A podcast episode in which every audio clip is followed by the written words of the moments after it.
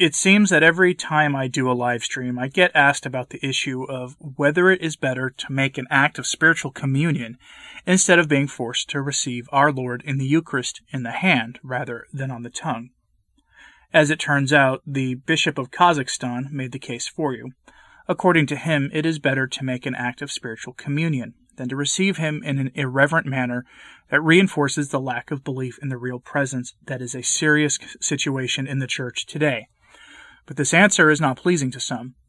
Recently, a Patheos writer decided he needed to correct the Bishop of Kazakhstan on this issue, and in so doing implied rather heavily that he and others who held this position are Pharisees.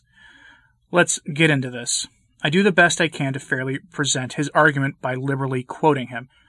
In these situations, it's best I find to let someone speak for themselves. His name is Dave Armstrong. Mr. Armstrong quotes our bishop in the following way quote, Nobody can force us to receive the body of Christ in a way that constitutes a risk of the loss of the fragments and a decrease in reverence, as is the way of receiving communion in the hand.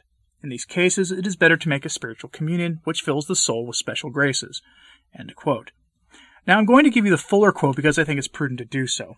Quoting the bishop from Kazakhstan again, quote, Nobody can force us to receive the body of Christ in a way that constitutes a risk of the loss of the fragments and a decrease in reverence, as is the way of receiving communion in the hand.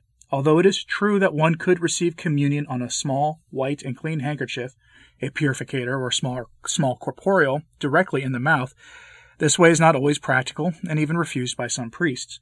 In these cases, it is better to make a spiritual communion, which fills the soul with special graces. This essay can be found virtually anywhere on the internet, but Armstrong chose to quote from Rorate Caeli, a website that I have no quarrel with and have used for sources in the past and will likely do so again in the future. I bring that up because Mr. Armstrong then makes note that Rorate Caeli has a contributing writer who has, shall we say, some unsavory opinions about history that flies in the face of the official story of history, and then he finds this so unsavory that he had to point it out to you. That, in my book, is a form of detraction meant to discredit the source when it's not re- relevant to the point being made. I can't show what that example of detraction was, but if you want a link to the story of Mr. Armstrong's, it's on my sources blog. You can see it for yourself. And uh, check the pinned comment for the record. I, if I remember to, I'll put it there as well. But otherwise, the sources blog is linked in the description box of this podcast. Anyway, Mr. Armstrong cites the Toronto Catholic Witness giving the same argument, and he also says some unsavory things about them. Thanks for the tip, by the way, on that website. I'll have to add it to my list of places to check daily. Quote, there are masses, albeit with mandated communion in the hand, which one must refuse even in the traditional Latin Mass and make a spiritual communion instead. End quote. He compares this thinking to the Pharisees and gives us the account of our Lord confronting the Pharisees for their false piety as his evidence. He uses the RSV, which I usually won't use, but I'll use his version for this. Typically, I use the Douay-Rheims of the Knox. Quote, Matthew chapter 12, verses 1 to 8 in the RSV. At that time, Jesus went through the grain fields on the Sabbath. His disciples were hungry, and they began to pluck heads of grain and to eat. But when the Pharisees saw it, they said to him, Look, your disciples are doing what is not lawful to do on the Sabbath. He said to them, Have you not read what David did when he was hungry, and those who were with him? Now he entered the house of God and ate the bread of the presence, which it was not lawful for him to eat, nor for those who were with him, but only for the priests. Or have you not read in the law how on the Sabbath the priests in the temple profane the Sabbath and are guiltless? I tell you something greater than the temple is here. And if you had known what this means, I desire mercy and not sacrifice, you would not have condemned the guiltless, for the Son of Man is Lord on the Sabbath. Nicely done, Mr. Armstrong. Mr. Armstrong sums up his case this way at the end of the article, after stating that this isn't an issue of preference. I'm glad he admits that much, at least. Quote, Rather, the question is whether it is better to not receive Jesus at all, if receiving on the hand is required, as in the present extraordinary circumstances. That is what I have condemned as Donatist like and Pharisaical. He admits that communion on the tongue has been quote unquote temporarily prohibited in many dioceses and parishes around the world at the moment due to what he calls extraordinary circumstances. Fair enough, but that doesn't address the Bishop of Kazakhstan's point, which is rooted in the law of the Church.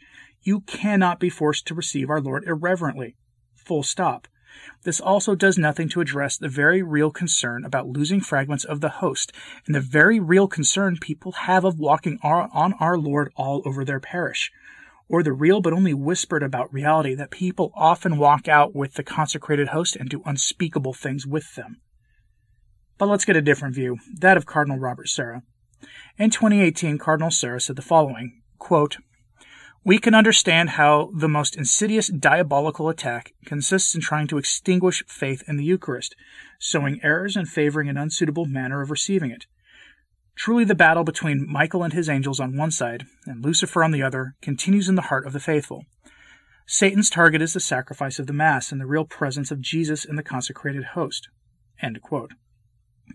But it gets better. Cardinal Sarah questioned why Catholics display a lack of submission to God when we receive communion while standing instead of kneeling. Sarah gives his reasoning for his stance on this. Quote, if even the parish priest does not pay attention to the fragments of the host, if he administers communion in such a way that the fragments can be scattered, then it means that Jesus is not in them, or that he is up to a certain point.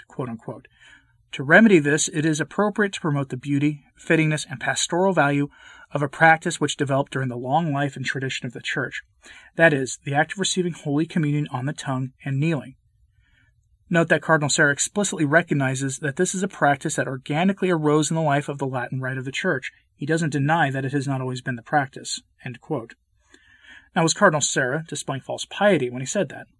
I'd like to know because what it seems to me that the Bishop of Kazakhstan and Cardinal Sarah and many others are driving at is that there is a real problem in the church right now, with statistically only one in three Catholics in the Novus Ordo believing in the real presence of our Lord in the Eucharist.